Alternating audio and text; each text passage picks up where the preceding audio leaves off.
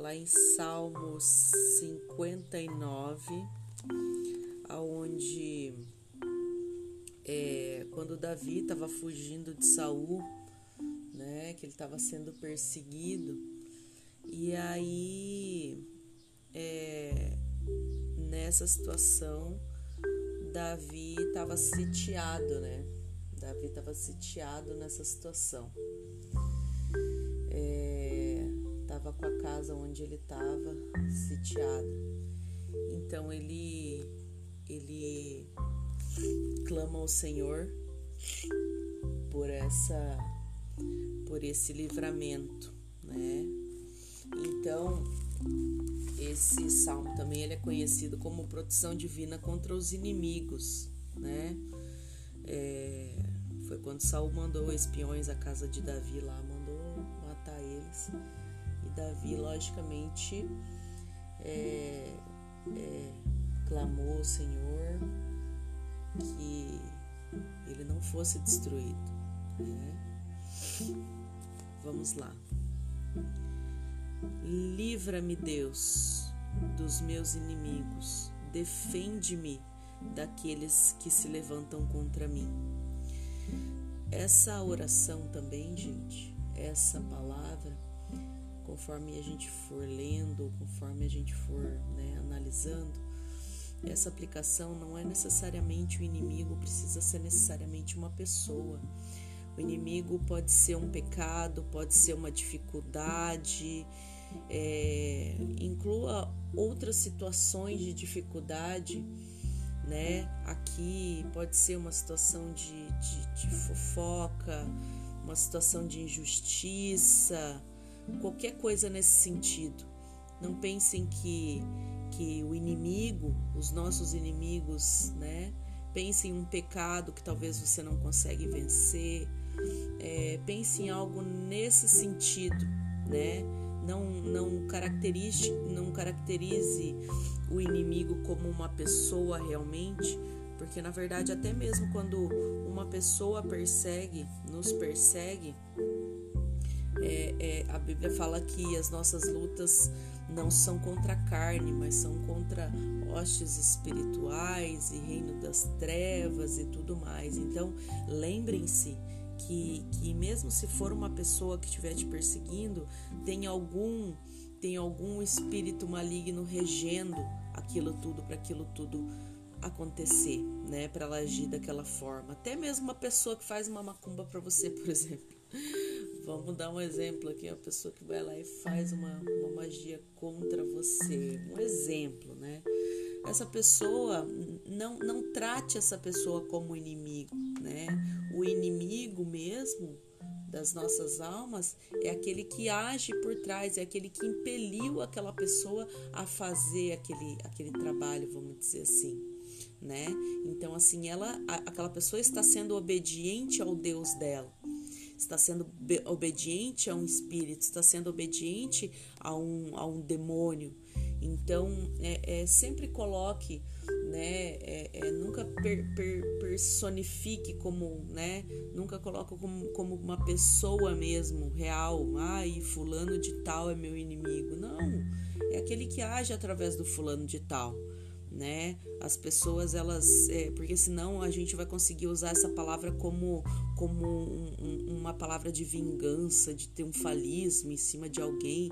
E, na verdade, eu entendo que aqui, nessa situação era uma situação de guerra, uma situação de morte, né? E, e, e Davi, por ele ser o escolhido do Senhor, ele estava passando por toda essa, essa, essa perseguição de Saul. E eu acredito também, inclusive, que o próprio Deus endureceu o coração de Saul para forjar, forjar Davi, né? Por tudo que ele ia passar e, enfim. Vamos lá. Versículo 1: Livra-me, meu Deus, dos meus inimigos. Livra-me, meu Deus, né? Isso vale para problemas, né? Até mesmo problemas financeiros, enfim. Defende-me daqueles que se levantam contra mim, né? Dos meus inimigos. Proteja-me dos meus agressores. livra-me dos malfeitores, salva-me dos, dos homens sanguinários, livra-me dos que praticam a iniquidade, né? Dos homens sanguinários. Imagine, é, é, eu oro, por exemplo, diante disso aqui, eu oro para que o Senhor me livre, né? de, de, de acordo com homens sanguinários, né? Me livre de, de sociedade de acordo com homens malfeitores, né? Que, que às vezes a gente não enxerga, vai lá, faz um negócio, fecha um negócio com, malfeitor, com alguém que é sanguinário e a gente vai descobrir só depois lá na frente. Então que o Senhor nos livre dos malfeitores, nos salve dos homens sanguinários, mantenha longe né, nos, nos dê o livramento desse tipo de, de, de, de gente, desse tipo de, de situação. Ei-los em emboscada para tirar minha vida. Davi falando assim: Olha aí, Senhor, eles estão fazendo uma emboscada para tirar minha vida, olha aí. Poderosos me espreitam, sem transgressão nenhuma da minha parte, ó Senhor. Aqui ele está falando, ó Senhor, estou sofrendo uma injustiça, eles estão me espreitando, eu não fiz nada, nada, nada, nada de errado, Senhor. Não tem nenhuma transgressão contra mim. Mesmo que não pensem sobre mim iniquidades, eles se apressam em, pre em, preparar, preparar-se para agredir-me. Observa o que acontece e intervém em meu auxílio, Senhor. Olha só o que está acontecendo, Davi clamando. Olha, Senhor, eles estão vindo me agredir. Eles nem sabem o que eu fiz, o que eu não deixei de fazer. Eles só estão eles só estão cumprindo um, um, uma, uma, uma ordem aqui do seu Senhor, né? Olha só, Senhor, olha só. Né? Vamos dar um exemplo aqui, vamos falar contra os, os, os juros do banco. Olha só, Senhor, eu não fiquei devendo nada e, e, e, e tá aí né? Esse povo quer, quer acabar com a minha vida financeira, né? Um exemplo bem, bem bobo. É claro que se a gente vai lá, fica devendo e depois a gente clama a Deus, é claro que Deus vai ajudar. Mas é, é, antes de, né, antes de fazer a conta, a gente tem que orar também. Ó eterno Senhor dos exércitos, Deus de Israel, Vem e julga o procedimento de todas as nações. Não tenha misericórdia desses traidores perversos. Né? Ele está clamando para que o Senhor se apresse. Vem, Senhor, pode julgar o procedimento de todas as nações.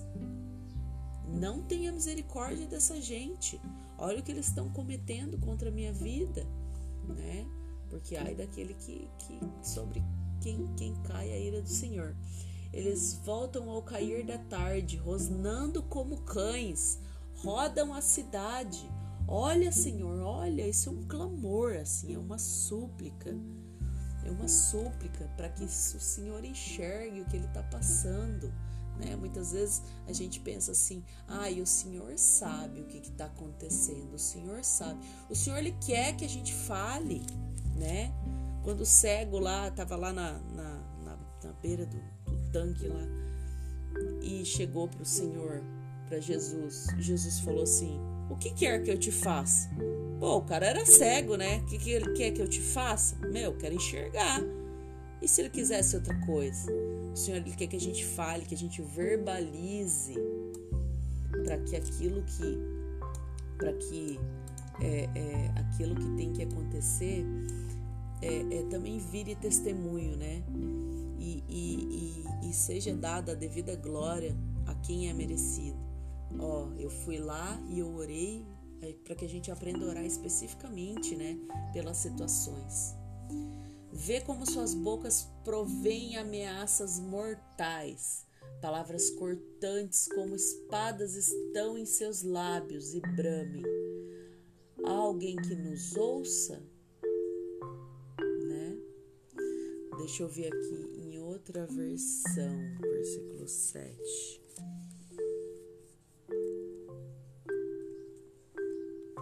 Versículo 7: A língua deles fere como espada. Eles gritam insultos e ameaças e pensam que ninguém está ouvindo. Eles são terríveis. Eles ameaçam, eles gritam. A língua deles fere como a espada. Aquele que profere ameaça, sabe? Com a sua língua, ela é a língua é um tem um veneno mortal na nossa língua. Ela fere como uma espada, né? Ó, espadas estão nos seus lábios. E eles ficam perguntando ainda: Há alguém que nos ouça, será? Gente, tudo que a gente fala sempre vai ter alguém que ouve, principalmente quando é alguma palavra, né, para machucar.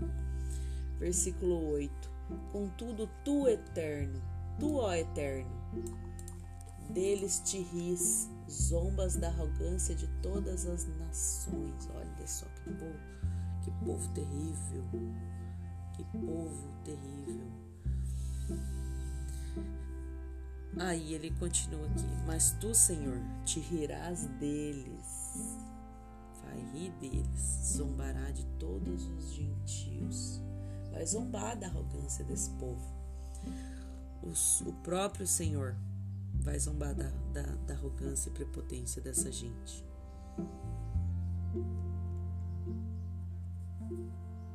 Porque o Senhor olha esse povo fazendo tudo isso e fala: hum, só imagina o Senhor olhando e falando assim, hum, né?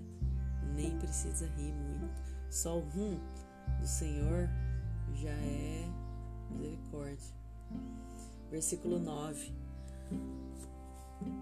Por causa da tua força eu te guardarei, pois Deus é a minha alta defesa.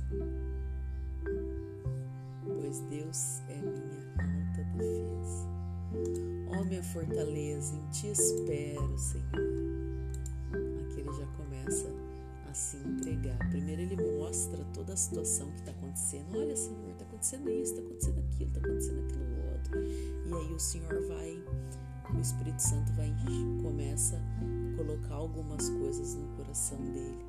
E depois que ele já clamou, depois que ele já entregou, né? Depois que ele já verbalizou tudo aquilo que estava acontecendo com ele, e aí, a partir ali do versículo 9, ele começa: Ó minha fortaleza, em ti espero, Senhor.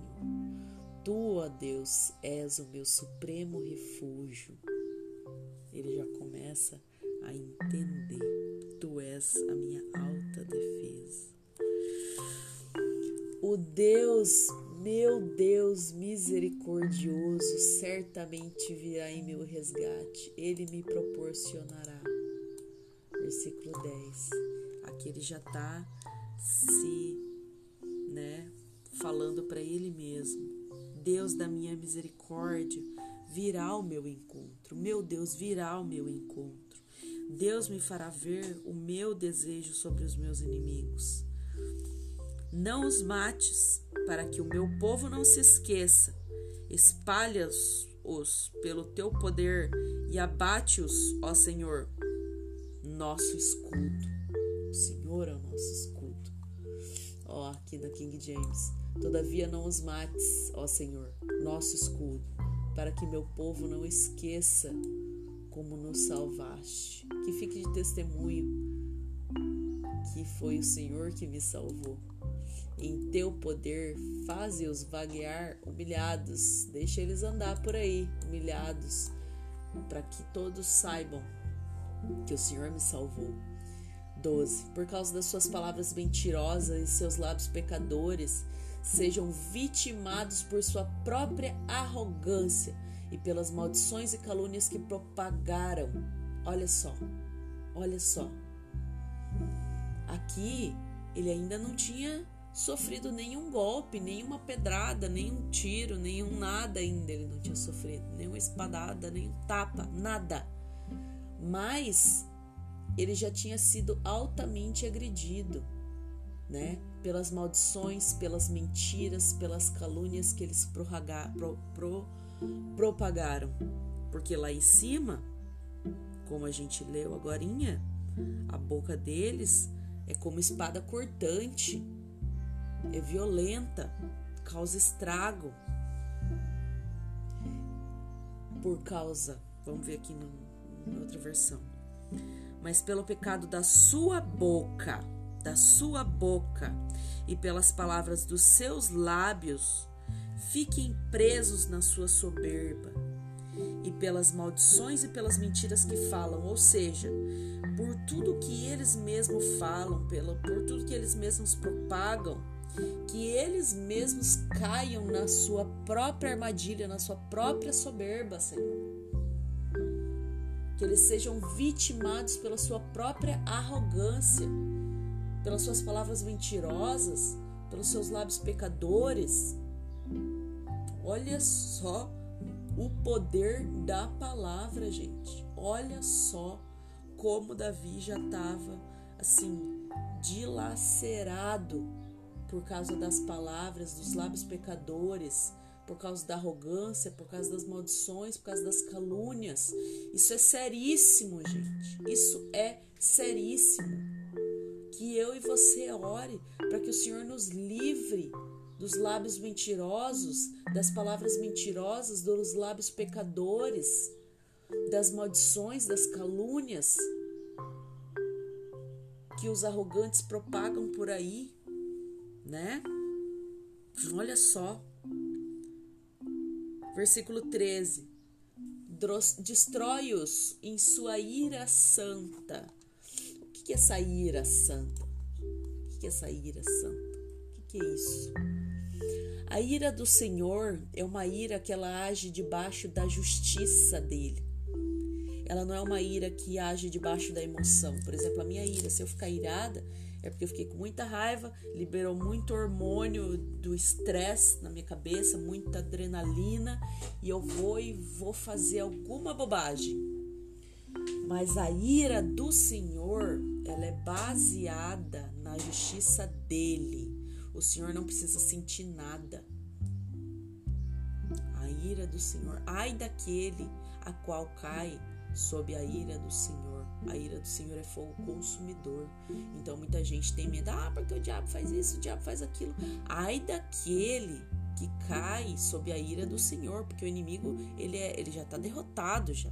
Ele já está derrotado. Até, o, até Satanás tem que se submeter às ordens do Senhor, né? Então, não queira cair debaixo da ira do Senhor. Não queira cair debaixo da ira santa do Senhor. E o que, que atrai a ira do Senhor? A desobediência, o pecado, a arrogância, a maledicência. Eita. Dá-lhes fim para que não possam mais existir e para que até os confins da terra se possa saber que o Eterno é quem reina sobre o povo de Jacó. Vou ler em outra versão aqui. Consome-os na tua indignação, consome-os para que não existam. Ó, a tua indignação, a indignação do Senhor. E para que saibam que Deus reina em Jacó e até os confins da terra. Eita.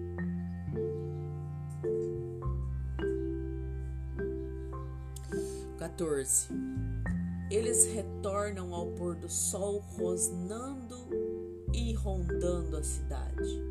Esse povo não tem jeito, Senhor. Olha só o que, que eles andam fazendo. Davi falando. Eles vão e eles voltam e todos os dias. Ó, versículo 15. Em volta de comida perambulam e se não ficam satisfeitos, uivam pela noite. Gente, essa comida aqui você pode entender como também uma comida espiritual. Quem é regido por espíritos malignos come uma comida espiritual baseada na carnalidade, baseada na maldade. Mas a nossa alma, a minha alma e a sua alma, a nossa busca é pela comida que o Senhor dá, a água que não deixa a gente passar mais sede. Bebam da minha água e não sentirá mais sede. Comam da minha comida e não sentirão mais fome. isso aqui eu levo para o espiritual, né? E se não ficam satisfeitos, porque uma comida falsa ela não te satisfaz, uma comida não é de verdade ela não te satisfaz. Eles uivam pela noite, olha eles usando a boca e a língua, sabe? Eles uivam pela noite. Gente, como isso é sério, credo. Em outra versão aqui, vagueiam para cima e para baixo por mantimento e passem a noite sem se saciar. Eles não se saciam. Eles não se saciam, gente.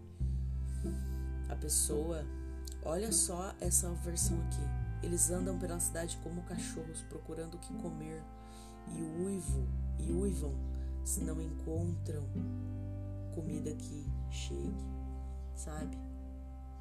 Nunca vai chegar a comida, nunca vai, nunca vai ser o suficiente a comida. Aquele que bebe, ele quer beber mais. Aquele que está na, na, na, na prostituição, na fornicação, bagunça, ele não quer que aquela festa acabe nunca mais. Aquilo nunca satisfaz ele ele só para quando o corpo dele não aguenta mais, quando o corpo dele desfalece ou dorme ou o quê. Sabe? A maldade, ela não, ela não satisfaz. Ela não satisfaz. Ela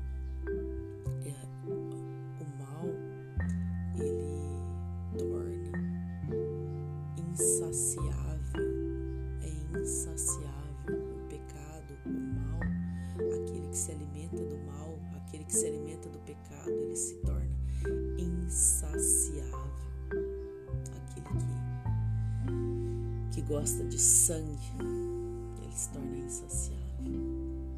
Isso é triste demais. Versículo 16. No entanto, no entanto, eu, eu estarei cantando louvores à tua fidelidade porquanto tu és o meu alto refúgio, abrigo seguro, especialmente nas épocas de crise. Olha aqui ele declarando a fé dele, ele materializando com a mente dele, ele trazendo a mente dele que o Senhor é um refúgio, é um abrigo, mesmo e especialmente nas épocas de crise, que a gente possa clamar isso também. Falar assim: Ó oh, Senhor, eu estou passando por essa dificuldade, olha tudo que está acontecendo, e tal, e tal, e tal, e tal, vem com a tua justiça. Mas eu, enquanto estiver passando essa aflição, enquanto estiver passando essa situação de doença, de dificuldade, que seja, eu estarei cantando louvores à tua fidelidade, porque o Senhor é fiel. Ele não é filho do homem para que minta. Não é homem para que minta, não é filho do homem para que se arrependa. Outra versão aqui, eu porém, eu porém cantarei a tua força pela manhã, louvarei com alegria a tua misericórdia, porquanto tu foste o meu alto refúgio e proteção no dia da minha angústia. Vou até sublinhar isso aqui, tão lindo. Versículo 17. Ó minha fortaleza, e nos cantarei em teu louvor, pois tu és, ó Deus, a minha suprema proteção, Deus cujo amor tem me abençoado. Gente, tem como terminar melhor isso daqui? Ó ti, fortaleza minha, cantarei salmos, cantarei louvores, porque o Senhor é a minha defesa e o Deus da minha misericórdia cujo amor tem me abençoado. Ai, coisa linda isso, gente. Que ele está declarando, sabe? Mesmo diante disso tudo, ele está vendo, ele está declarando que o Senhor ama ele, mesmo ele passando por tudo isso. Não importa a situação que a gente esteja passando, a gente tem que ter isso firmado, cravado nos nossos corações, que o Senhor é a nossa fortaleza, que a gente tem que colocar hinos de louvor, que o Senhor nos protege, que Ele nos pega pelo colo E o seu amor, o seu amor nos envolve. Gente, que lindo isso tudo. Tanta aflição, tanta injustiça, tanto sofrimento, tanta calúnia contra a vida de Davi. E ele termina esse salmo falando que ele é o refúgio, que o Senhor é o refúgio, que o Senhor o ama. Quando a gente passa uma situação de, de, de, de tristeza, a gente, de dificuldade, a gente já se vitimiza. Ai, porque o Senhor não me ama. Olha aqui o que, que Davi estava passando, gente. Olha, o, rei estava. Ele serviu aquele rei lá, sabe? O filho do rei era o melhor amigo dele, morava lá, todo mundo junto. E o cara perseguindo ele, matando, mandando gente matar ele, mandando gente, é, é, sabe, lançar maldição contra a vida dele. E ele encontra proteção do que é supremo protetor, naquele que ama que envolve, que nos envolve no seu amor, na sua graça, na sua misericórdia, mesmo a gente não merecendo. Me perdoem pela voz um pouco rouca, hoje eu tô com o nariz bem trancado, mas que essa palavra é linda demais, gente. Que essa palavra tenha falado com você, assim como falou comigo. E se você curtiu, se você foi abençoado, se isso te instigou a amar mais a palavra de Deus, a buscar mais o Senhor, a buscar resposta no Senhor, a orar a palavra de Deus. Inclua qualquer situação nisso daqui que a gente acabou de ler. Vai lendo e vai colocando o teu nome, a tua situação, aquilo que te persegue, se é um pecado, se é uma fraqueza, sabe? Por exemplo, o vício me persegue, um exemplo pessoa que tem um vício lá. Senhor, o vício me persegue, Senhor. Me livra do vício, me livra, né? Que eu possa me, me, me acolher no teu amor, né? Me ensina, olha, o vício vem e tal. Me ensina a fugir disso, me ajuda, né? Ou coloca uma doença ali, uma, uma enfermidade que está passando. Senhor, me livra dessa enfermidade. Coloca o nome da enfermidade no nome ali, no lugar dos malfeitores. Ó, vamos dar um exemplo aqui no versículo 2. Senhor, livra-me dessa enfermidade. Salva-me, salva-me dessa enfermidade sanguinária, né? Coloca ali no nome do inimigo, no nome de alguém, coloque a dificuldade que você está passando. Eu entendo que é assim que a gente ora a palavra de Deus. Dentro da palavra de Deus. Ora a palavra por dentro da palavra de Deus. Não tem como errar, não tem como errar. Né? A palavra e a oração elas andam juntas. É claro que existe uma oração espontânea, mas toda vez que a gente ora, os versículos vão saltando quando a gente está no comecinho, a gente vai lendo e vai substituindo as palavras como uma oração, né? Você quer agradecer ao Senhor? Leia um salmo para o Senhor. Abra lá em salmo, lá uma música lá que alguém está fazendo lá para o Senhor e leia em voz alta. Oh, o Senhor é magnífico, o Senhor é misericordioso, o Senhor é minha fortaleza, o Senhor é o meu Deus. Isso é adoração. Adoração não é a música. Adoração não é música, né? Isso é adoração. Amém? Se você, se você gostou, que você siga o nosso canal, que você compartilhe essa mensagem com quem nos grupos de WhatsApp, da família, de quem você acreditar que, que possa ser edificado por essa palavra. Até um próximo, biblicamente falando. Fiquem todos com Deus.